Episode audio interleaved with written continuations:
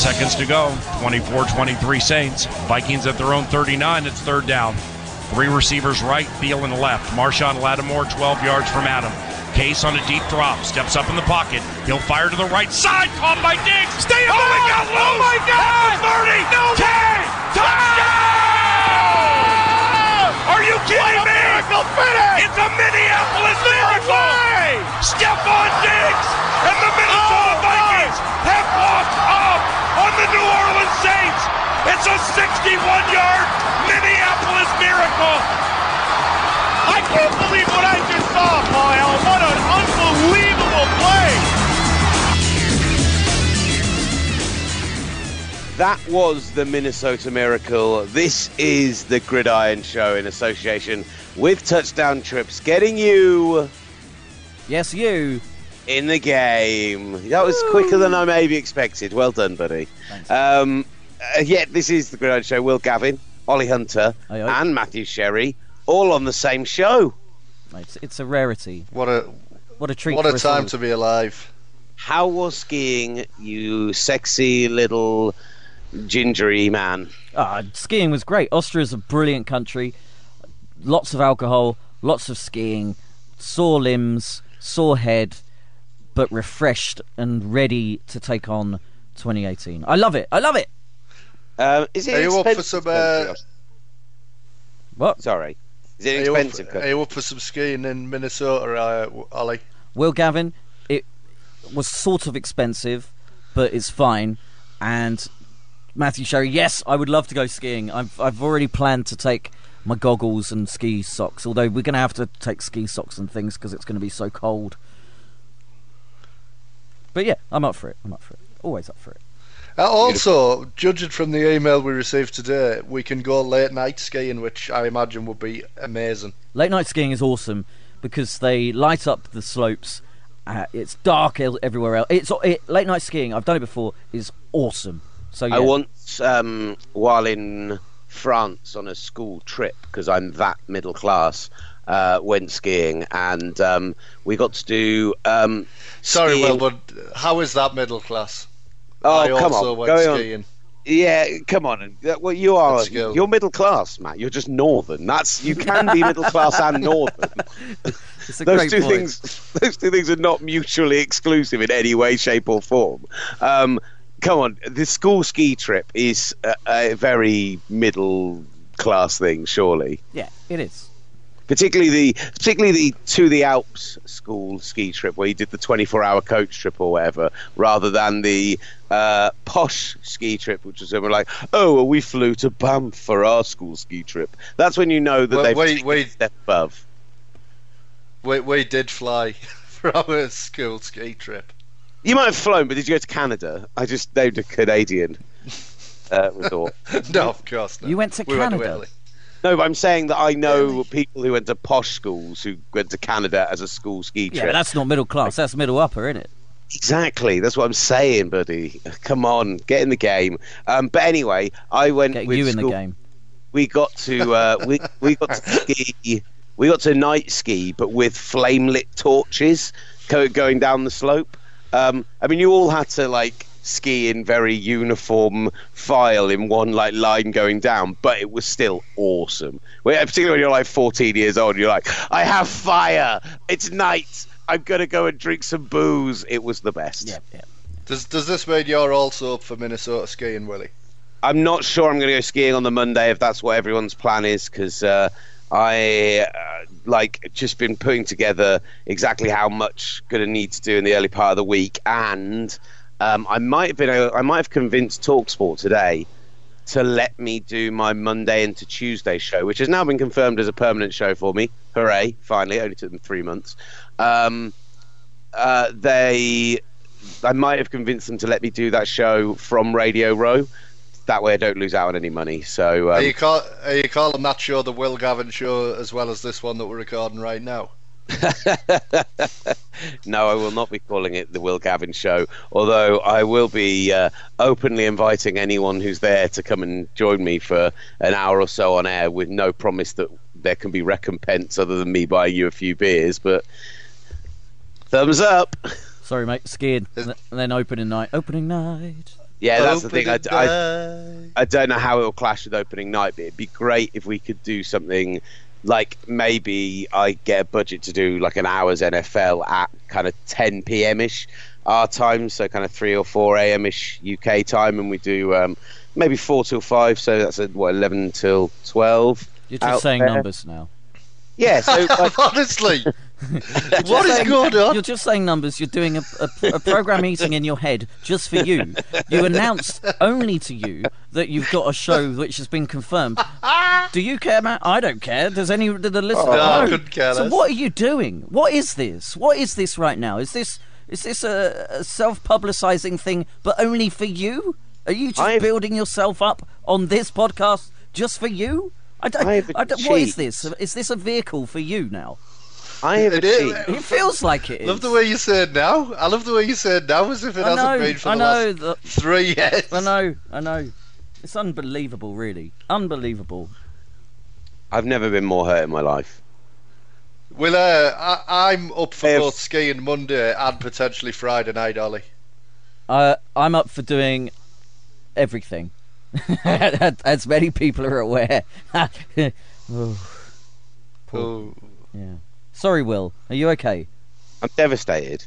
Did- I've, I've I've achieved a true bucket list life goal moment of getting my own show. There we go. I faded him out. Um, that was awesome. You have killed me. I'm so, Wh- so- what, what, what channel's the show on, Will, and, and what's it called? Is it called the Will Gavin Show? I'm not, I'm not talking about it anymore. Let's talk about head Right. coaching vacancies or divisional round weekend games. I have literally only woken up ten minutes ago. I do not understand what's going on. Really, I'm very tired. we're, we're, we're recording. We're recording the Will Gavin Show, mate. That's Yeah. what's happening. yeah, so.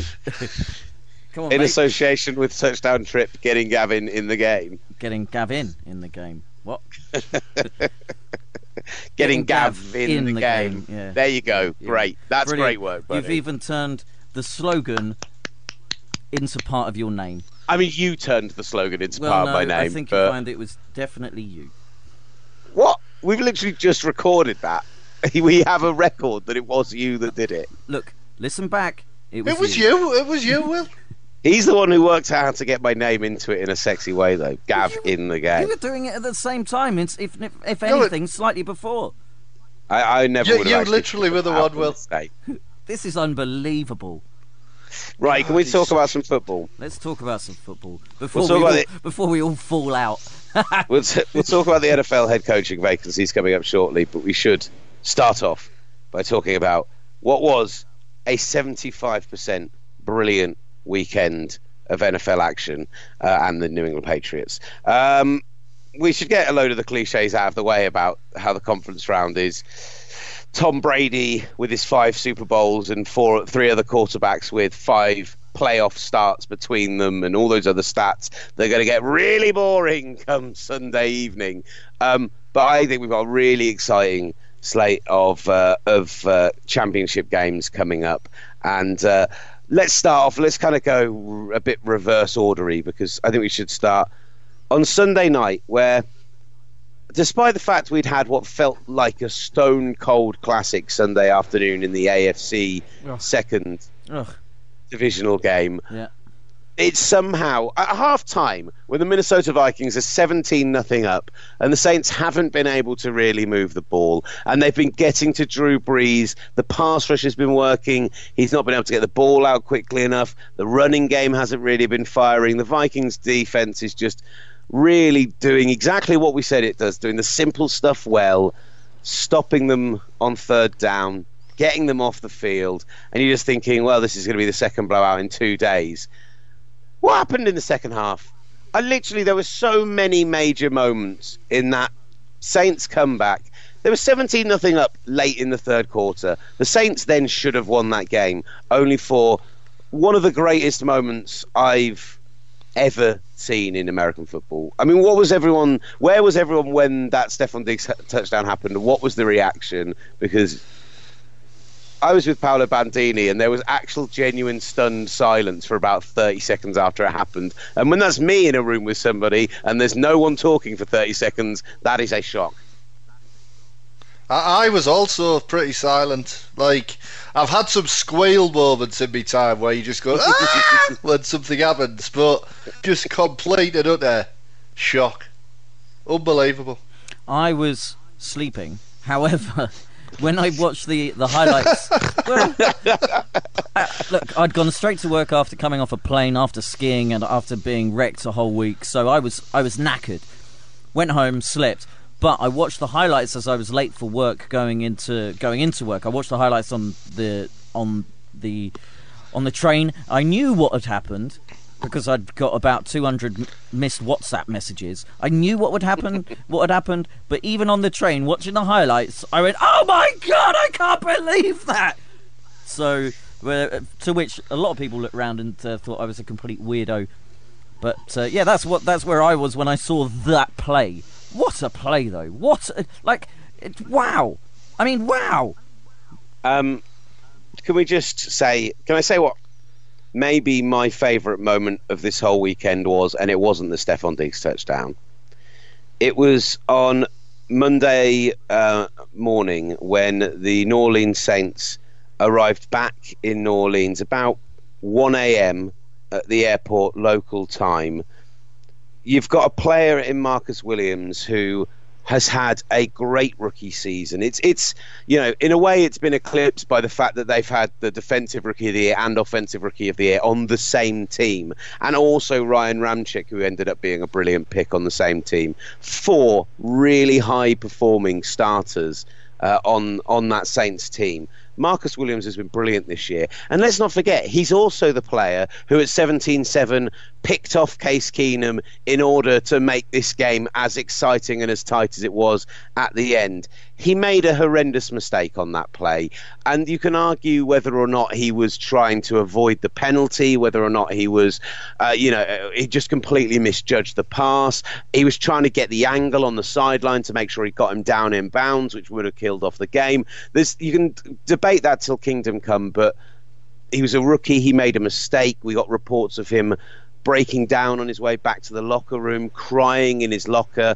And when they arrived back into New Orleans at 1 a.m. on Monday morning, the road was lined with fans with signs which said, Love you, Marcus. Number 43 is the GOAT. Thank you, Marcus. Just an outpouring of love for a guy who clearly had cost this team essentially a place in the NFC Championship game, and many would argue the Super Bowl based on the opponents next weekend. And I just spoke to that city of New Orleans that we all fell in love with while we were there. That there was no Who knew there pitchforks were so and many. Vikings fans there? Say again. Who knew there were so many Vikings fans in New Orleans? Big surprise Very good. that. Very good, very good. But I just thought that was really cool.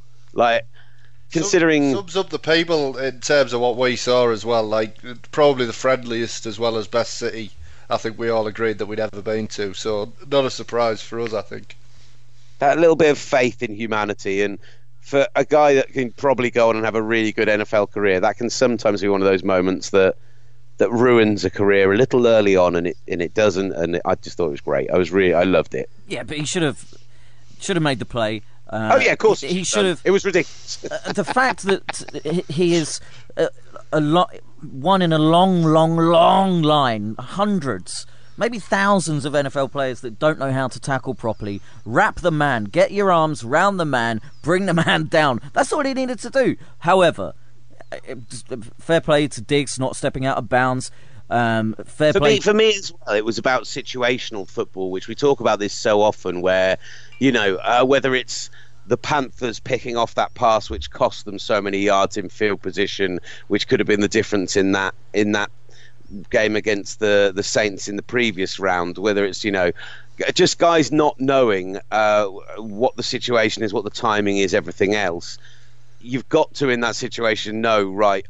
I've got to give him. Uh, I'm not going to necessarily be able to hit him in the air here. He's high pointing the ball. I'm worried about the penalty. Don't then charge underneath him. Stop. Let him catch it. Put him down in bounds. Yes, they might get to the line and, and spike it and have like a 54 yard attempt, but you've kind of got to back that you're going to be able to stop that that's not going to go through it's a much higher percentage chance than if you give them the penalty stop the clock add the 15 yards and then they just nail a gimme Yeah, yeah, I, I totally, I totally agree. I mean, the it was really the game was, in, of course, it was incredible, and the the, the way the Vikings went up early, and um, then the Saints coming back, and the swings, and and and I say the roundabouts, but the swings both ways of the pendulum. But uh, Matt Sherry, what did you think of uh, Drew Brees and the way that it, he struggled in the first half and then came back in the second half and okay, they're going to say very likely that he's going to come back next season, even although he's a free agent. But doesn't still quite have that deep ball threat, and we saw that with one of the picks. But he's still one of the greatest ever, right? Yeah, without a doubt, and he's still one of the best currently doing it, especially now that they've rounded the complements the point where his game at is at this point of his career because he isn't what he was, but he is he's evolved his game and become what he needs to be at this age with kind of diminishing arm strength, and it's working. I mean, my my big takeaway on the whole game, and, and Brees kind of embodied this, was we've seen some really good playoff games this year, but I think we've seen a lot of really good playoff games where it's been good and entertaining because of how comical some of the things that coaches have done and yeah. players in certain instances. And for all the Williams play isn't a good look for him. It's a heat of the moment thing. It's easy for us to say should have done this, this, and this. I mean, you've got half a second to make a decision, and and I didn't think that was. I almost saw that was an unfair way for it to end because I saw this playoff game as just a great game between two very good, well coached teams. And that's what the playoff should be. It's what ultimately it, it, it isn't often, often enough at the moment. And I think outside of maybe a couple of stupid challenges from Sean Payton, this was a great game and a great chess match between two of the best coaches in the NFL in Sean Payton and Mike Zimmer. And, and the way Payton came back and the, and the New Orleans offense came back in the second half with some help from their defense and special teams, admittedly. I thought it was just great to watch. I, transfixed, I would say, for the second half and, and for most of the game because I thought that the first half was was equally interesting. I mean, New Orleans moved the ball in the first half. They just had costly turnovers. I mean, the the big interception that you mentioned on the deep ball that would have been a touchdown. There was another interception in the red zone. I thought this was a back and forth chess game all the way through, and it's what playoff football should be. Um, I, I apologise if you just mentioned this play because I was replying to an incredibly important email about equipment so we can actually broadcast from the Super Bowl. Um, I wasn't the, just about the Will Gavin show. The yeah, no, but, but yeah, thanks, of course. Thanks for letting us know what you were doing. Yeah, Uh, no, well, I just wanted to. I, di- I wanted to be clear that uh, I was being rude for good reason. Okay. Um, the um, the did we mention the Willie Snead overthrowing Alvin Kamara by a yard and a half? And if he had thrown that ball where Kamara could have caught it, it was pretty much a guaranteed touchdown, and the Saints would have won anyway. no, but you did. So What an like what an insane moment that was. And on third and one, uh, not I like one of those ones. If that works, we we you know talk about Sean Payton getting his cojones out and doing something really impressive again in the playoffs when. He's not always a head coach who, who does get that situational stuff right, but there there was a feeling to me that third and one, you've got Alvin Kamara. Yes, their defense has been pretty stout, and then you've got Drew Brees, who I so far uh, has been and okay. Tom Brady didn't have to go up against the stoutest of opponents on Saturday night, but Drew Brees has so far, if you account week 17 as well, which was essentially a playoff game, week 16, he's been the most impressive player down this December January stretch uh, at any position for me. Um, and didn't have a good first half. But he had a good second half. And you took the ball out of his hands, and I was just a bit like, just let Drew Brees throw it. Just, I reckon he could have found Alvin Kamara on a wheel route with coverage, and you would have been fine. It's a, it's it's one of them though. It was such a brilliantly and beautifully designed play that you. It was a great play call. I just think I agree with you that it was at the wrong time. Do it on second and three. You know what I mean? When if it doesn't work, then you've still putting the the ball in Drew Brees' hands. But but ultimately, uh, it's one of them. As you've just said, if they complete the pass, and I'm sure what they said on commentary is true that it's it gets completed in practice every time. It looks like a masterstroke, doesn't it? Yeah, it does. Uh, a couple of things from the Minnesota point of view. Stefon Diggs stepped up in a obviously in, with that final touchdown in a massive way, but when Adam Thielen is is the num- clear number one and he's getting covered by Marshall Lattimore, who had a really good game, uh, Diggs Diggs was uh, the perfect foil to that, and really impressed with him. Case Keenum, okay, he had a couple of floaters, a couple of those which uh, were how do we, how do you say in P- PFF terms or or other people's terms Interceptable. interceptable but Turnover worthy. turnover worthy, and they were. Um, a couple of floaters, and the, and uh, the interception wasn't a good throw either into into that coverage. But you know, i he's still got the job done, and it looks like this team is utterly playing for him. And on defensive wise, a number 22 who I absolutely love, and the only reason why I would want the Vikings to go to the Super Bowl because otherwise it, will be it would be awful. it will be awful as a Packers fan to be in Minnesota where the Vikings have a chance of winning it on their own turf against the New England Patriots. Uh, it's this mean you're going to support the Patriots with me, Olly? it's, it's I less- love this. It's a lesser of two evils, but I love Harrison Smith. he had a sack, a tackle for loss, seven tackles in the game. I just love everything about this guy, how he balls, how he plays. I'm a big, big, big fan. I um I'm uh, I, I'm very much in anyone but the Patriots mode right now, obviously, um, but uh, uh, mainly just because of my dislike of Matthew Sherry after his ho- horrible, horrible comments to me. Uh, but the um, I, I do. There is a chance that we could see a Super Bowl rematch in London, which is pretty exciting. Um, Uh, that's that's you- what I want. I want the Eagles against uh, the Jags. That's exactly what I want. I don't, But that is- that is great. the- That would be ultimately brilliant. that is the worst matchup. And and I think my concern is with the Jags, and we'll, we'll talk about the two AFC games shortly. But my just my concern is uh, there's going to be a collapse of this dream at some point, and if they don't get blown out by the Patriots this weekend and somehow turn in a performance like they did against the Steelers and and scrape a, another fantastic win. Is the Super Bowl the moment that it all comes crumbling down and we end up seeing a blowout Super Bowl? I'd rather see another great game with the Patriots in it than a bad game with the Jags in it. Is that bad? Uh, yeah, no, I'm, I mean, I, I think that from a forgetting that everybody wants the Patriots to lose because they're sick of them winning. I think from a from a fully neutral perspective, if you don't want Vikings against the Patriots, then you need your head looking at because it's so Oh, I obviously. The best I- matchup. It, Love the story of the Jags there, though. I like even just But the- not just but the the, London the I Vikings love would- the team. the Vikings would absolutely steamroll the Jaguars. They really would. I, I think I think Mike Zimmer, Bill Belichick, Brady against that defense is just an unbelievably good matchup from from a game perspective. If you want a good a great Super Bowl between two very good teams, it's those two. Especially now the Steelers are out because for all the Steelers are a farce in their own way. As you saw in the game against the Jaguars, they've got so much individual talent that they can make an amazing game out of a, a farcical coaching staff, and, and they could have done that again. But listen, I think I think the Patriots Vikings is easily the best matchup, and, I, that's what I'd be wanting if I was a, a, from a pure neutral perspective.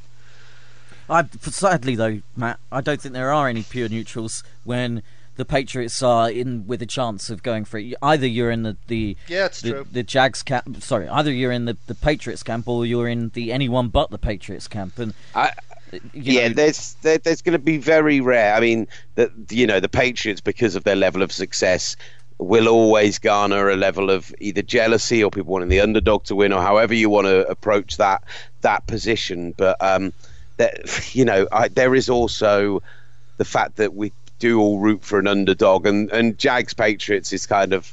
It's as underdoggy as it gets for an AFC Championship game. Yeah. A team who haven't been to the playoffs in ten years and have been perennially bad, and young and up and coming, etc., going up against the big old bad behemoth uh, of the Patriots. Um, let's uh, uh, let's rewind because we're getting a bit ahead of ourselves. Should we talk about the other NFC game and who the Vikings are going to be going up against? Oh, by the way, the other reason you want to see a Vikings Patriots Super Bowl, just the last point on this game. uh, Have you all watched the from the Vikings Twitter account the sideline steady cam of the um, of the Diggs touchdown to win the game? no, Nope. If you if you think that Sherry's video of the sidelines and how loud it was at that college game you were at is loud, go and watch that. I, I've never heard anything like it, and including those college games that we've been at and you were at. Uh, if I think Minnesota fans, after the har- like the the harsh reality of how snake bitten that franchise is over the, their years in the playoffs and four times in the Super Bowl with having never won it, I think people will pay four, five, six, seven thousand dollars to get into that game, and it will be a Vikings home game, and it would be an incredible atmosphere to be in. And you can still get there with touchdown trips, getting you at the Super Bowl. Yes, you. Beautiful. Yeah. That was lovely. Um, great work, buddy. Um, so, should we talk a little bit of Falcons Eagles? Um, a bit of a more attritional game compared with our, our couple of other close games for the weekend, but still a, a cracking way to kick it off. And um, I just, I think what I'd say from the off is the Eagles, with with two weeks to prepare, came out with a, with an offensive game plan and with a defensive game plan, and uh, between the coordinators between Doug Pederson and between Jim Schwartz, they nailed it. They absolutely nailed what they needed to do. Can they do it again with a week's notice going up against the Vikings? I'm not so sure, but you know they did their job and they're through to the championship game. Yeah, I mean, I, I think their their offensive coordinator Frank Reich must have a lot of friends in the media because if if you if you listen to what people said, you'd think you'd have thought they put 50 points on the board. But what they actually did, and this is why nobody deserves singling out for credit outside of maybe Doug Pe- Pederson, is uh, they they created a complementary game plan, didn't they? I mean, the the style of defense that they played complemented the offense, and and, and they were very effective with it. I mean, it was a great win for them. Um, Um, and I think this game could be closer than people think this week because I think they can adopt a, a similar game plan to to what they did here. The only thing I'd say is I just thought this game said more about the Falcons than it did the Eagles in that the Falcons haven't been a great team all year. I think they're very talented, and I think that's why they got to the point that they did. But it catches up with you in the playoffs. Their offense is a joke. Um, they need to figure out what they're doing with that. And, and as an Atlanta fan, you've just got to be disappointed that you couldn't line up this year's defense with last year's offense because I think that's a Super Bowl team. But I think they're a decent way from that at the moment. I think you're right on the idea of the. Um, you're right on the the fact that the offense did only put 15 points up, and people were acting like they put a 50 burger on the Falcons. Um, and I do think that the Vikings, with the film of last weekend, combined with the the ability of that defense, I would fully expect to be able to shut. Philadelphia down. I know it's not the it's not the most uh, you know explicitly out there game plan in the world. They didn't come out and you know uh, uh, you know do what we saw Washington do over recent years on offense and come out something really complicated or do what the Rams did this year. It was pretty basic stuff. It was just really well executed and and you know the right plays at the right time, etc. Um, you're right. You're right about the Falcons, though. The Falcons only scoring ten points with this previously much vaunted offense, and I think a lot of people were talking about the Falcons because they'd got those wins over their divisional rivals, because they've got the win last weekend as being a team that were quote unquote back. And I think we fell into that trap a little bit and thought that you know after the performance against Carolina, this could be a team that you know shock the world and go to the Super Bowl from the sixth seed, and they kind of regressed back to what they were against a really good defense. And Well, and um, that's it. Will it? It really was a really good defensive performance from the Eagles. Sacked Ryan three times. They press- They got to him fifteen times. Countless other pressures. There were eight tackles for loss. So this this uh, Eagles front seven, and then the, the secondary getting involved with the pressures and the blitzing as well. I thought defensively the Eagles played a perfect game, and The, the only the only thing I'd say is I don't think the Eagles' defense is as good as people think it is, and I think it got exposed a little bit after after Wentz got injured in that Rams game, and then I think it was the Giants game after that. I, I just think that this is the Falcons' offense and what it's done against any good team this year. I mean, the Patriots nearly shut them out, and the Patriots are a good defense now, but they're not shutting a great playoff team out. Good defense, you know. I mean, this is what the Eagle, uh, the Falcons have been every time they've played a good team this season. That they're just terrible offensively. Uh, and they matched up well as well. The Eagles, in terms of where they had strengths, matched up and where they were where they are weaker, maybe in the linebacking core, for example, proved to be not so much of an issue. We thought that could be where the Falcons attacked them. We thought they could use Tevin Coleman and Devonta Freeman and attack those linebackers, and they didn't do they didn't do that. And Steve Sarkisian has to take some of the blame for for reverting back to what we saw earlier in the year from him from a play calling perspective. But and, and especially saw, on that on that, uh, that final play 4th mm-hmm. and two. Well, the it final was, four plays. Yeah, but the that... final four play, but the culminated in the in the very final one as well. It was just abysmal play calling and abysmal execution, don't you think? But, but Matt I Ryan uh, is a quarterback. Matt, Matt Ryan is a quarterback who uh, reads the reads the field post snap and progresses through his reads as well as almost any other quarterback in the game. And what you've done there is forced him to roll out shut down half the field, not offered him a throwback option, completely put it into uh, like a congested traffic situation.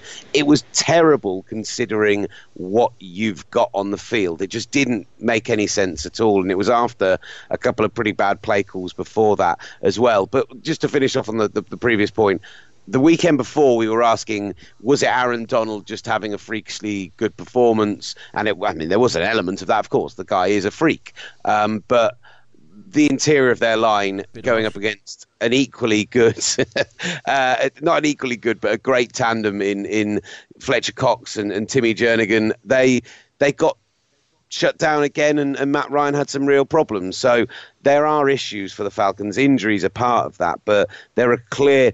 Some of these teams were looking at them and going, bit of bad luck came up against a team they matched up really well against. Not a huge amount they need to improve for next season. The Falcons definitely have some areas which you look at and uh, think, uh, they, they can improve there.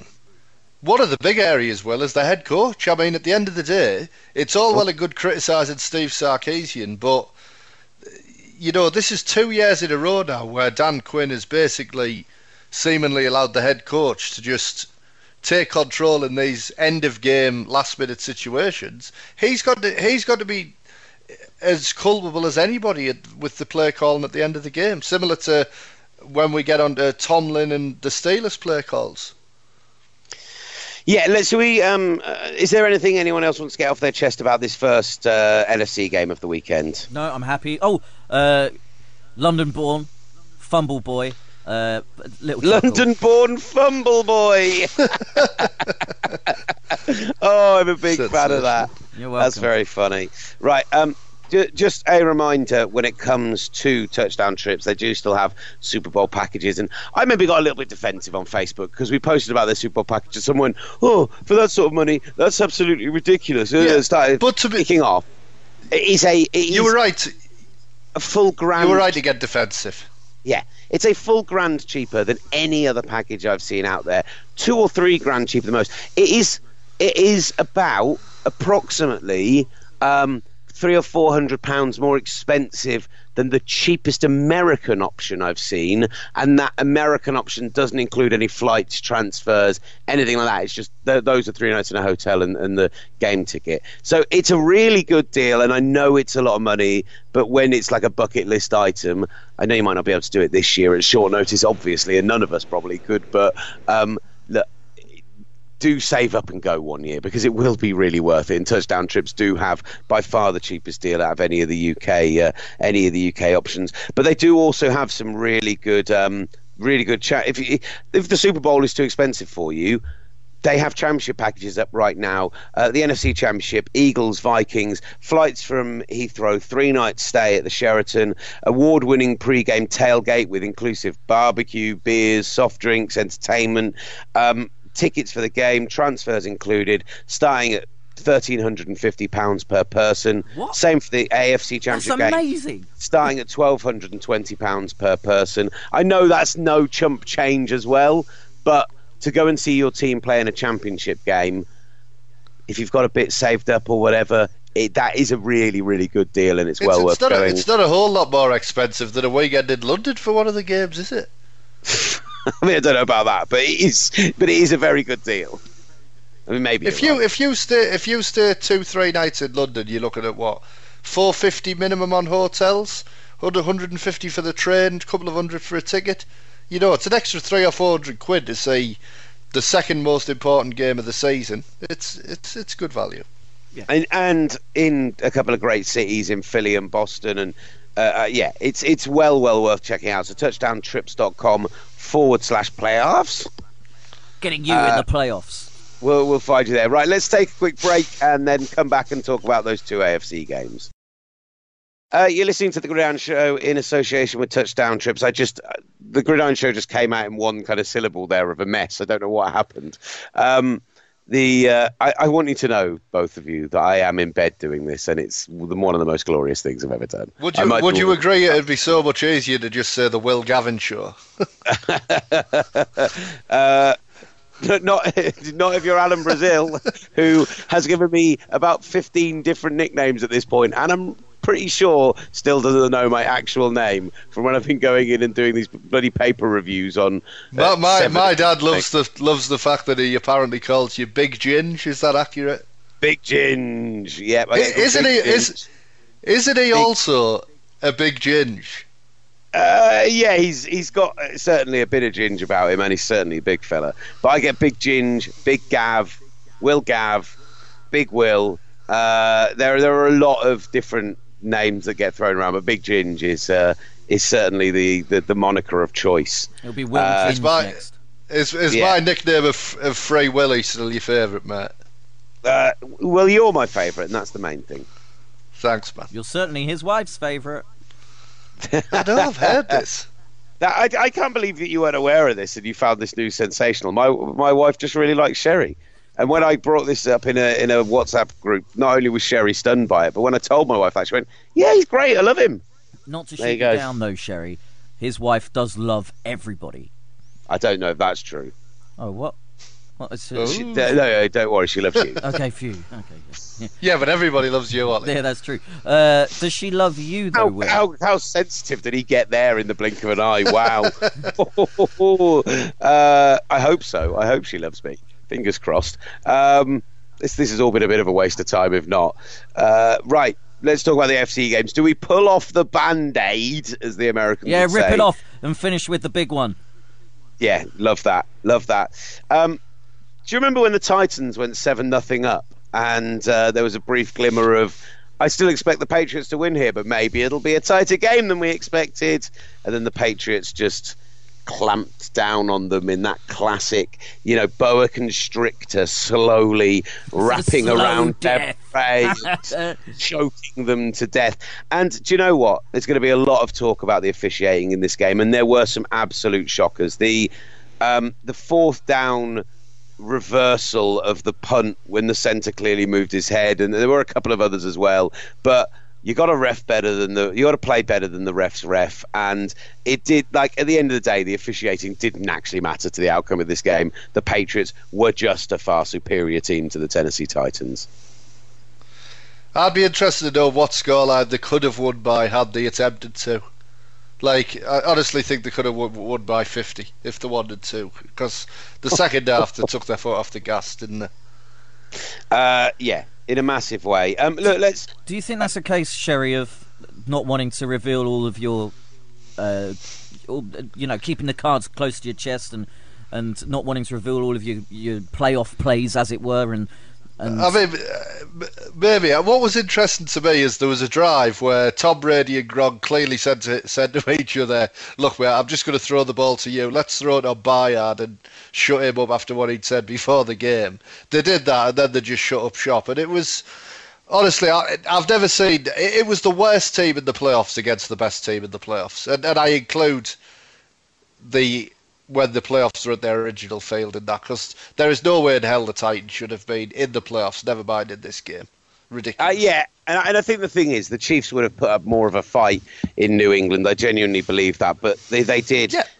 They did self implode uh, last weekend, which is why the Titans were there. And, and I appreciate that Marcus Mariota came out and had a good second half. But I think in this game we saw all the issues that Mariota had offered up to us on a plate, and the issues there were with the play calling. And you know, I've maybe been a little bit a little bit harsh on Mularkey as a man who has come out and managed to turn around what's been a pretty terrible team and give them two winning seasons and a playoff victory. I do think he's taken the team as far as he can with what his limited offensive skill set offers. But, you know, they have had two good seasons, the Titans.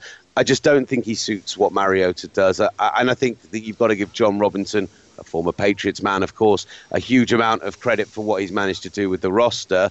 Um, but it, how Titansy is it that they have managed to look like they were going to extend their head coach, then end up you know, leaving by mutual agreement in the air, airiest of air quotes I can do. And now it still looks like they're going to miss out on Josh McDaniels, even though he's a Patriots yeah, guy and he should be going and working with the other Patriots guy like we all expected and to a division yeah, rival as think, well. Yeah, I mean, I, I, just think it was clear from the way Romo was talking that McDaniels had agreed to get Indianapolis, and and I think that McDaniels isn't now going to renege on that because the Titans have decided to open their job up again. So it's just comedy hour, isn't it? It really is comedy hour. The, the only thing I would say is the Patriots' defense is a lot better than people think at this point, and I think they showed that the the pass rush has improved. Their run defense is way better than the numbers suggest. I, I think the Patriots. Uh, listen, at this point, I'd be fairly surprised if they didn't get to the Super Bowl, and I'd, I'd be moderately surprised if they didn't win it. So I would we'll say that if they don't win it, all three of them should go because it, it's a travesty if they don't win the Super Bowl from here, given the quarterbacks that they're going up against. Okay, they're going up against some really good defenses, three of the top five, but you know, if yeah, I mean, uh, if, if they don't make the it, they... if you look at the quarterback matchups, it's insane, isn't it? I mean, I'm pretty confident. The only thing that people ignore with the Patriots, and, and this is a victim of success, and it's it's not something that you should ever complain about, but. I mean, three of probably their best seven players are on IR at the moment, and there's not a lot of. They, they overcome it, so it gets taken for granted and they've done a great job of overcoming it this year. Because if you'd have said to me before the season you'd have lost Edelman, Hightower, and Cannon, who's become probably the best offensive lineman, I'd have said, well, they're probably in a bit of trouble. But they won it without Gronk last year, and I think they can win it without those three this year. oh, uh, superb! Really good work. But mate. yeah, I mean, the, the, when I mean, I go when you look at it from a pure black and white perspective, Tom Brady against what's left, you have to think that the has a team ever been bigger favourites to win the Super Bowl at this point in the season? Not sure they have. I'm going to interrupt our own podcast here because I totally, totally forgot that we had some audio to give you. Uh, brilliantly from Jamie Cutteridge. He went out, massive Titans fan and, and, a really good journalist as well. You can read his piece on the NFL this weekend uh, and the Tom Brady juggernaut continuing to roll on uh, on the independent website. We tweeted it from Gridiron as well. But he did, as a Titans fan, decide to just drop everything, fly to Boston, go to this playoff game it's a bit rough on him exactly how that worked out, but he went to the locker room for, for Gridiron afterwards and for Talk Sport and went and got us some audio. So we're going to bring you a few of those interviews. We'll start off with Trey Flowers, pass rusher for the uh, for the New England Patriots. Uh, let's hear what he had to say when he spoke with Jamie. Eight sacks for you guys today, six different ones for you. What were you, what were you doing to get after Marcus with such regularity?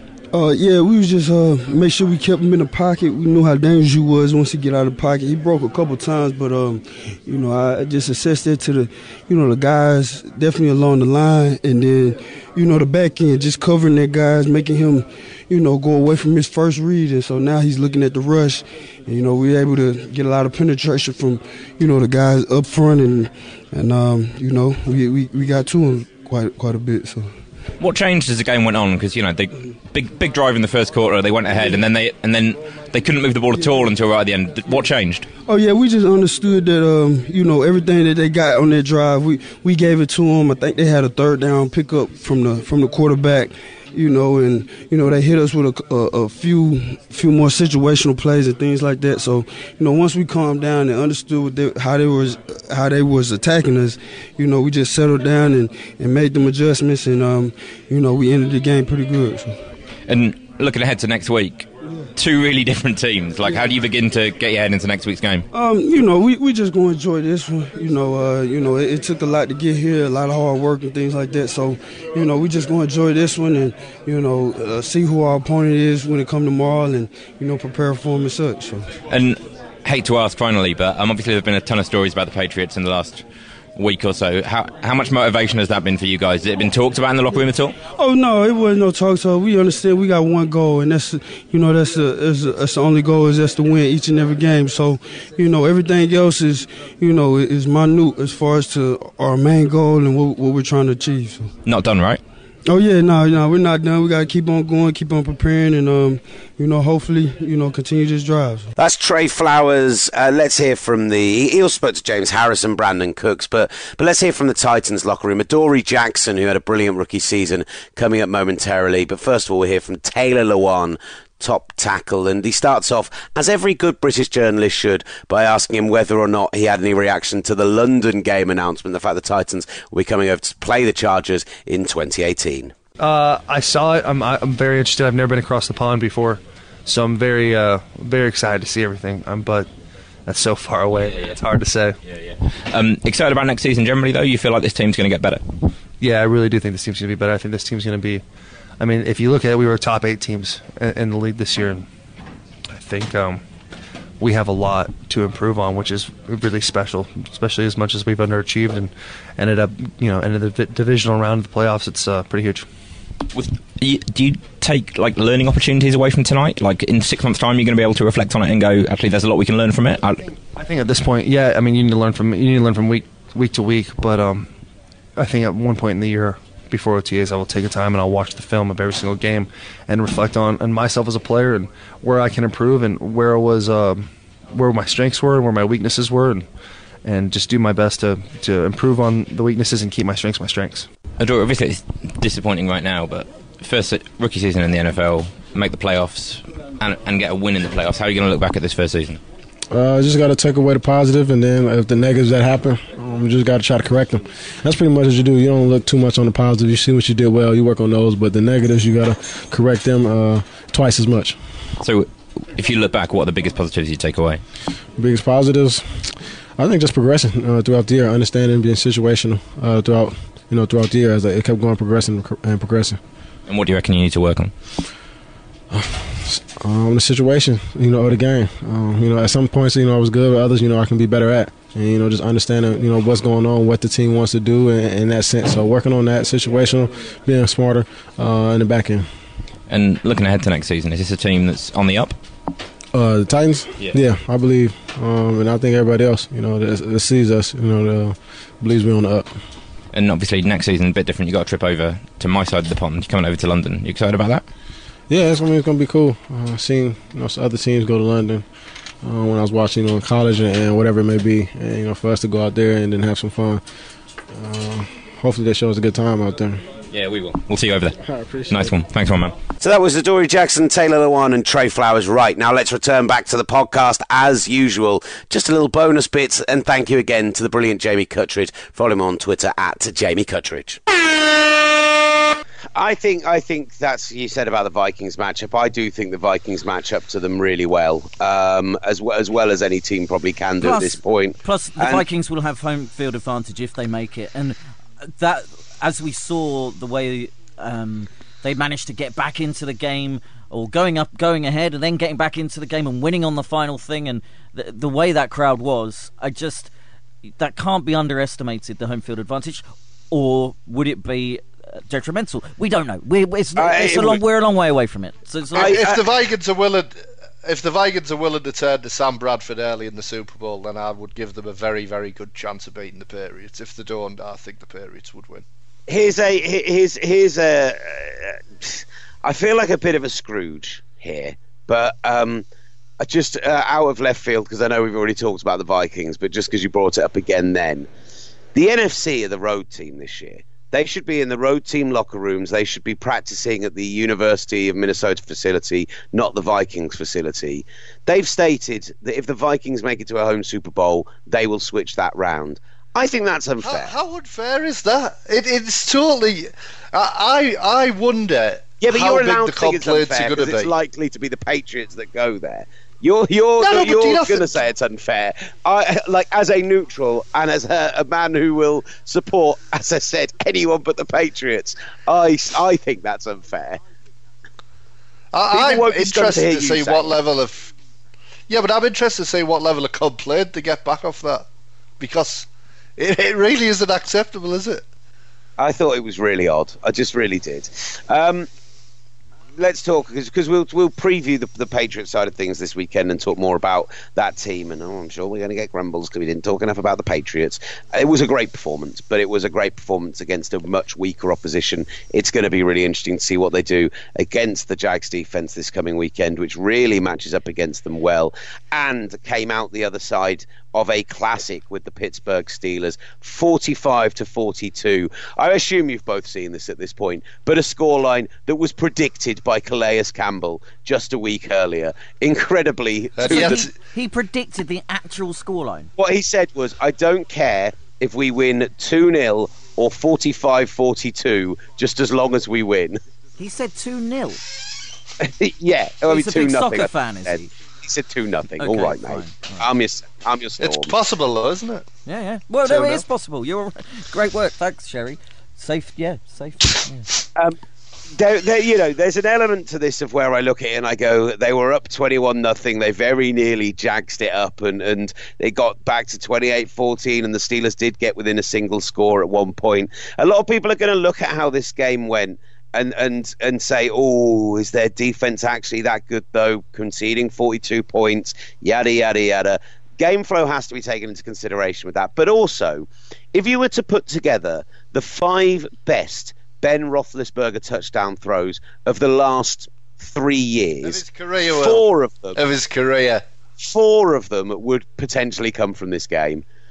Uh, he did some insane things with the ball when it came to those two fourth down throws uh, that that turned into that turned into touchdowns, and yet four of the, his five touchdowns on the day were just the prettiest of touchdown throws you'll see, where the coverage was great, where the pressure was there, and where Ben Roethlisberger just absolutely rolled back the years. But it wasn't enough. And do you know why it wasn't enough? And do you know why it's never going to be enough? Because the Patriot, because the Patriots, because the Steelers are not a well coached team. And it's so good that people are starting to say that now, isn't it? Because Oh, this you are you was are on the smuggest of smug mountains on this because you have been banging this table for a long time. But it is It's true. just I believe that with just- a better coach, Ben Roethlisberger would at least at least have a third ring. At least. the, the, the most talented team in the NFL. Just look at the individual plays that were made in that game against that defense. The, it, it was the biggest indictment of the Steelers ever. That game. It was, and and do you know what? It's totally predictable. And when you've got your best running back or your star running back tweeting before the game that you could have two round two games or whatever, and Mike Mitchell talking about how they're going to beat the Patriots. Are you really surprised when the head coach is talking in November? November about the AFC Championship game. It was absolute karma, and and I loved it. I I would have rather, as a Patriots plan, Patriots fan, played the Jaguars, uh, played the Steelers. Sorry, in the championship games. I think that it, it would have been a much easier game. No, But no, no. Ryan I- here still proved to be a problem exactly as it would have Yeah. done against the Patriots. Yeah, absolutely. And uh, how how you couldn't thoroughly enjoy watching that unravel on Sundays beyond me because it was hilarious. Absolutely talk- hilarious. Let's just talk about the fourth down attempts because there were there were there, there were four of them in the game. Two of them, tur- four of them. I can't remember if there was another one towards the end, but four significant ones during the game for the Steelers.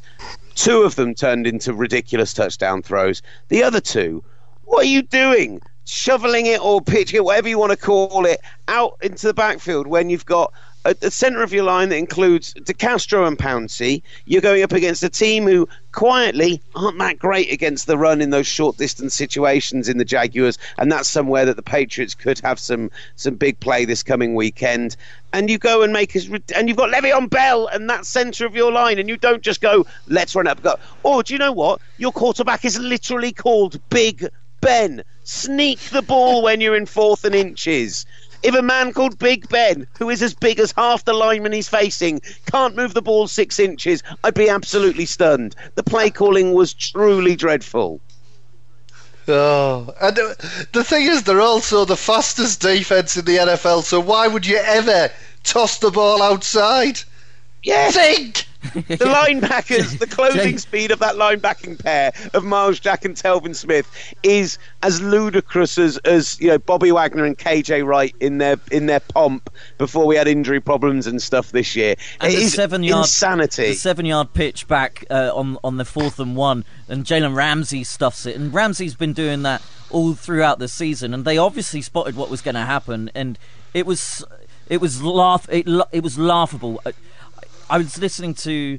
The, uh, the the Jags radio cast with Boselli and Frank Frangie and Jeff Lageman. I think one of them actually laughed. It was it was it was incredible. Yet, yet to even get into the, the, the decision to onside kick. What are you doing, Mike? I, the, the, the thing is with that, right? Uh, there is there's a world where you go, okay, your defense has been able to do nothing to stop them today, and But it, but is it, there an it, argument it you had in the second stopped? half. But even They, so, they when the Jags- absolutely had the stopped them Jags for the majority needed- of the second half. But but when the Jags needed a drive, when things got really tight, they put two of them together. They did manage to do that. You have to say that. And do you know what was really stunning about it? The very first drive of the game, and part of this is the Ryan Shazier missing thing, but the first drive of the game, the Jags come out and they get a big play action p- completion to, to kick the game off. You're like, oh, nice little chunk play, an early first down. Uh, you know, Blake Bortles has already completed for nearly a quarter of the yardage he threw through the air last week uh, on one play. Uh, Oh, that was a nice little play to open us up. They then expect him to go back to the ground. They then completed another two play action passes back to back, like three play action passes to kick off the game for 55 yards. If you've not established the run yet, you should not be selling out to it for three straight play action passes for them to go down the field and march and get a touchdown like that. And yes, the turnover, the Myles Jack interception helped them establish that 21 nothing lead. But we do have to give a little bit of love to the Jags game plan, to the to the offensive play calling. Bortles wasn't the the level that he was over that three game stretch against some not great defenses where he really did come out and, The- and sling the ball around. the- but they did they needed to do and they did it well. And the the the, the receivers in that game, it's absolute filth when you look at who caught the limited passes in that game because it's all one pass to Tommy Bohanon for a touchdown for 20 odd yards, one pass to this tight end for 20 odd yards, one pass to that tight end for 20 odd yards. It does not look good on the Steelers. The, the, and the worst part for me is, and, and if anybody wants to go back and watch it, feel free. How many times did the Steelers get them in third and long, and then play about 15 yards off Oh, coverage God. and gift them a first down? You can't do that. Just They jam them at the line of scrimmage. They threw short of the sticks to to TJ Yeldon, to Ben Koyack, to James O'Shaughnessy. All of those guys received third and long passes, three or four yards short of the sticks, and made a relatively easy first down. There was one play uh, where uh, the, the the play had broken down and Big uh, Big Ben uh, Blake Bortles is rushing through onto the left hand side and his lead blocker is uh, T.J. Yeldon. And by the way, T.J. Yeldon had an incredible game and Yeldon just levels. I think it's Malcolm Mitchell absolutely levels him with this massive block. And Bortles scrambles for the first down. Bortles was really good with his legs, 35 yards. But what I really want to give some props to, and I, as I said, I was listening to the, the Jags radio cast whilst watching the game on Sky, and Boselli, uh, a legend on that offensive line, was calling out various members of that offensive line for some incredible play. And Jeremy Parnell had a, an amazing game. Cam Robinson, who has had a pretty tricky year, also had a great game. And it's backed up by the stats. Blake Bortles wasn't sacked once. He wasn't even touched once by that that that Steelers uh, pass rush. It, it was it was imperious from that offensive line. It gave Blake Bortles the time to set up those screen passes, to set up those runs. And in all of this, we haven't spoken about how good Leonard Fournette was. He left the game with an injury. He came back the second half, three touchdowns. I, just thought it was a, a gr- it was a perfect game from the offensive line point of view, and from there, everything else offensively managed to do what they needed to do to get the win. Back that up with the defense, which came up with some big plays. I just maybe it's because I was listening to that that radio cast and how pro those guys were. I loved this game. I thought it was one of the best games I've ever seen. And had I stayed up to watch the the next game, it would have been the best day of football that probably there has ever been. Best day of playoff football there's ever been, and I loved it. It was good. Sorry, that's that's my, that's my piece. I loved it. Uh, yeah, I have to say about the uh, about that offensive line. Great play out of Cam Robinson, the the young man, and, and great play out of a couple of guys in the likes of Patrick Omameh and AJ Cann, who I've had some doubts about uh, over time. I still worry about them as a pure run blocking line. I think they're a much better pass protection line than that. But you know, against a, a Patriots pass rush, which you know, I know that they showed up against the Titans, and there was an element of them losing uh, their right tackle, obviously, that, that didn't help with that situation. And they got a, a, a record eight sacks and, and, whatever it was. There was a lot of game flow about those sacks. I, I, that's that's a matchup that I think is interesting this weekend. Obviously, the Jags defense on the on the Patriots get being able to get into Tom Brady's face. They're going to have to play a, a near perfect game this weekend if they're going to get a win, but you know, this is if there is a team who can go in there and they've got that swagger and they're an exciting young team who can go in and play without fear in New England and put together the the right game to go there and get a win. I genuinely believe it's the Jags, and who would have thought that 12 months ago? I, I think one thing that I've liked the last few days is to see Doug Marrone finally getting some props because he did a. I mean, I think it was nine and seven his one year of Buffalo, and uh, he's done an unbelievable job this year with the Jaguars and you feel like he just never gets anything like enough credit, but it's nice to see him finally getting getting due respect because he's done a, he's done a fantastic job this year. Yeah, brilliant stuff. Right. Um, uh, we'll preview the matchups in more depth and really pick them apart in a podcast later this week.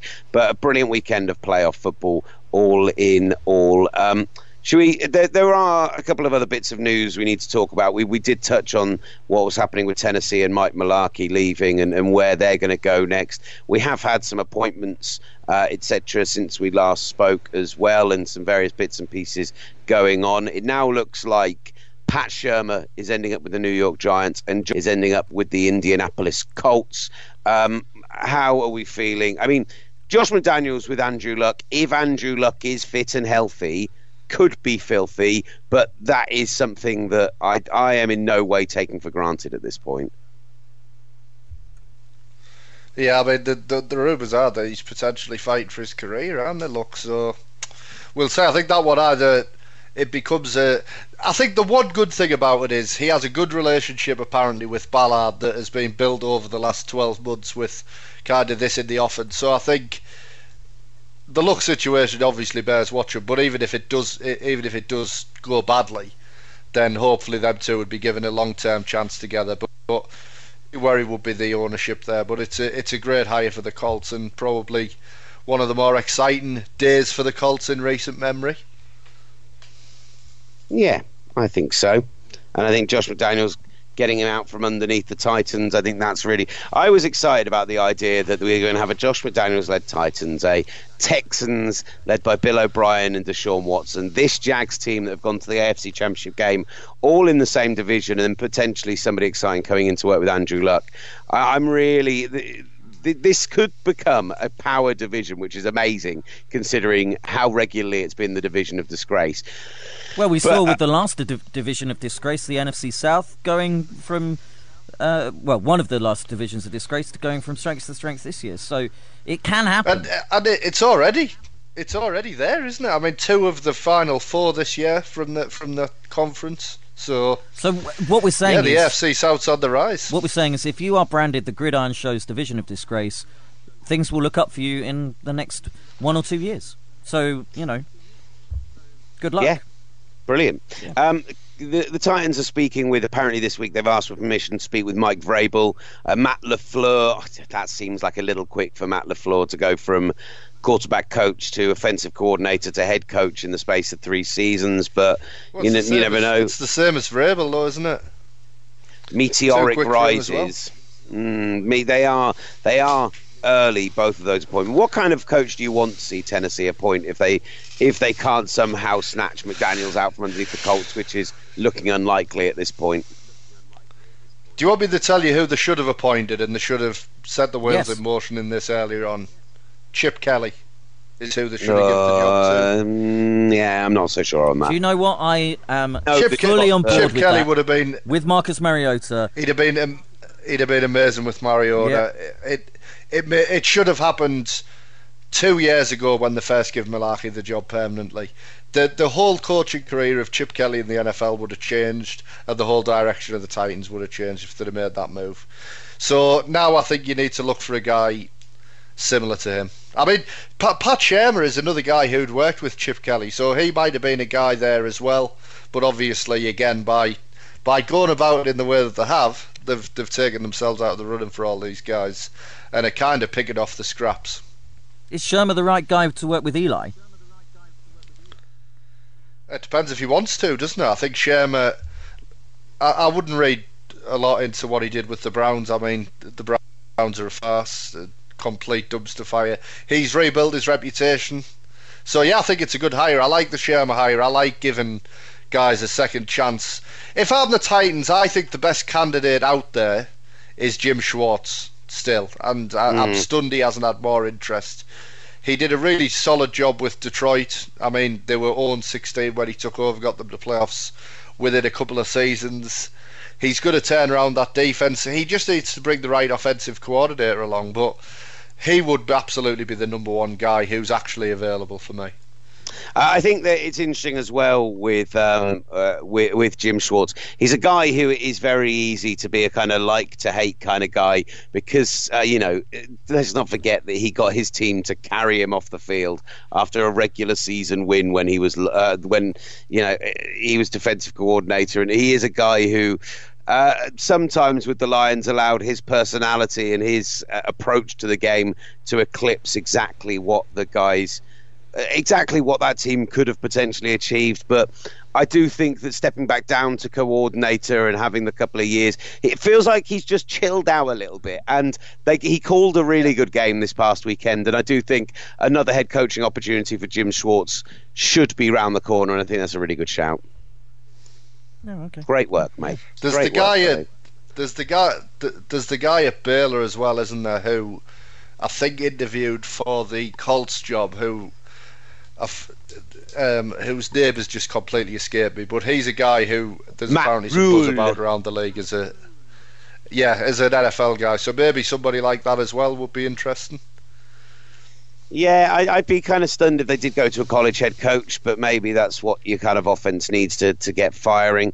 Um, what are the what, what are the other jobs? So we talked about so we talked about Nagy, we talked about Gruden, Shurmur and So We've still got the Cardinals, the Lions, and, and the Titans jobs still open, and there's lots of offensive coordinator uh, goings on and machinations the- and things happening.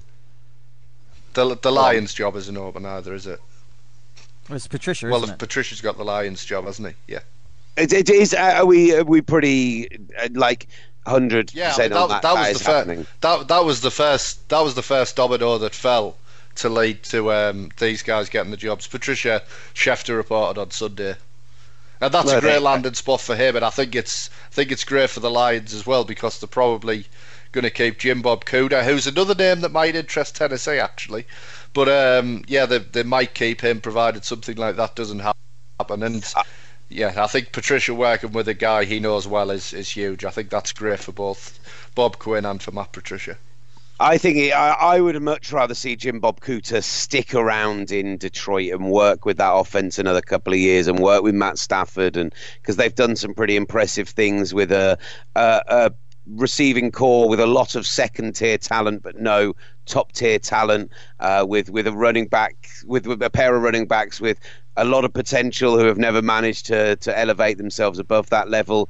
You know, a bit more talent on the offensive side, and and they certainly need to to get more play, more quality play out of a defense which has got two or three pieces that I think we all really like there.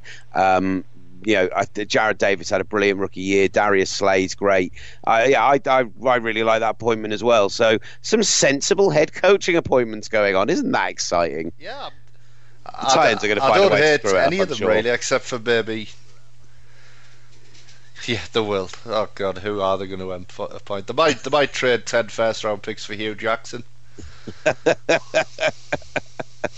Oh, it's, sometimes bad teams staying bad is just good fun. and yet, and yet, and, and yet, it would still be a much, much better option than who they had last year.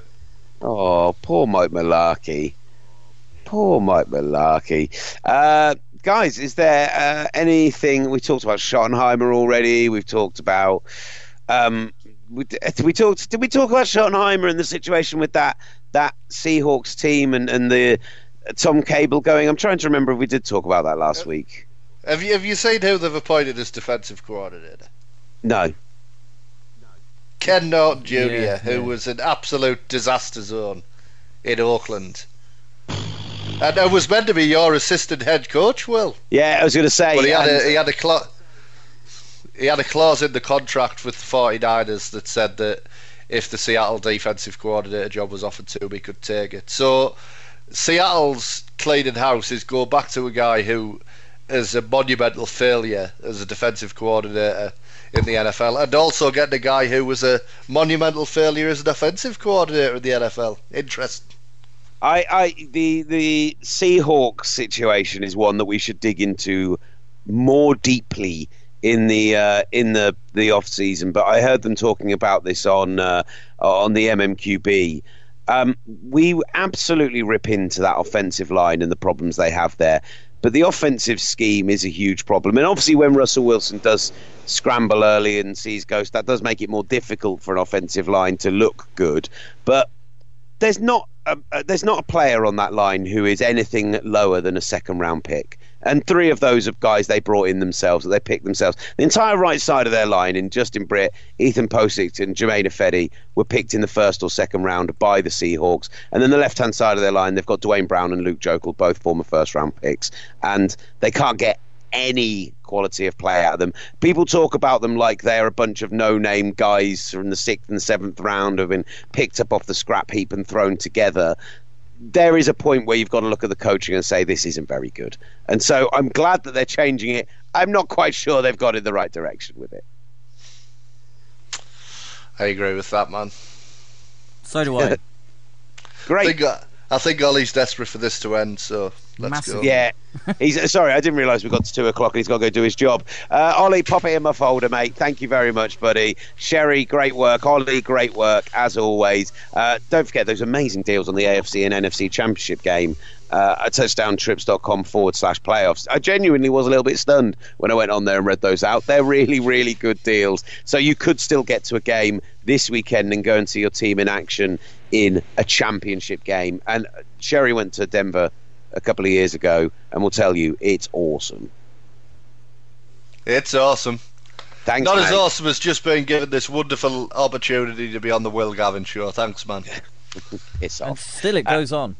Uh, right, Olly, go do your job. Thank you, everyone, for listening. At Gridiron on Twitter, touchdowntrips.com to get hit up those guys. Find us as well. Uh, and we'll see you later in the week for our preview of the weekend and round up of the rest of the news. This has been the, the, the Gridiron Show. Hey.